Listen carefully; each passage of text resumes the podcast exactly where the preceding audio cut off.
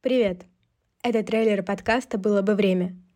Это подкаст о тех и для тех, кому вечно не хватает времени на важное. На самом деле люди всегда что-то откладывают.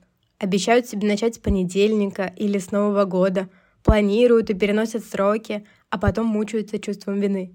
Причем иногда откладывается то, что действительно важно, а жизнь так и проходит мимо. А иногда времени не хватает на то, чего на самом деле не хочется — Тут главное уметь разобраться, что твое, а что навязано кем-то извне. В этом подкасте я хочу приблизиться к пониманию того, почему так происходит, и как в конце концов реализовывать задуманное. Я буду говорить о поиске внутренней мотивации, о перфекционизме и смысле всех неудавшихся попыток. В общем, обо всем, с чем сталкиваются люди на пути своего развития. До встречи в следующем выпуске.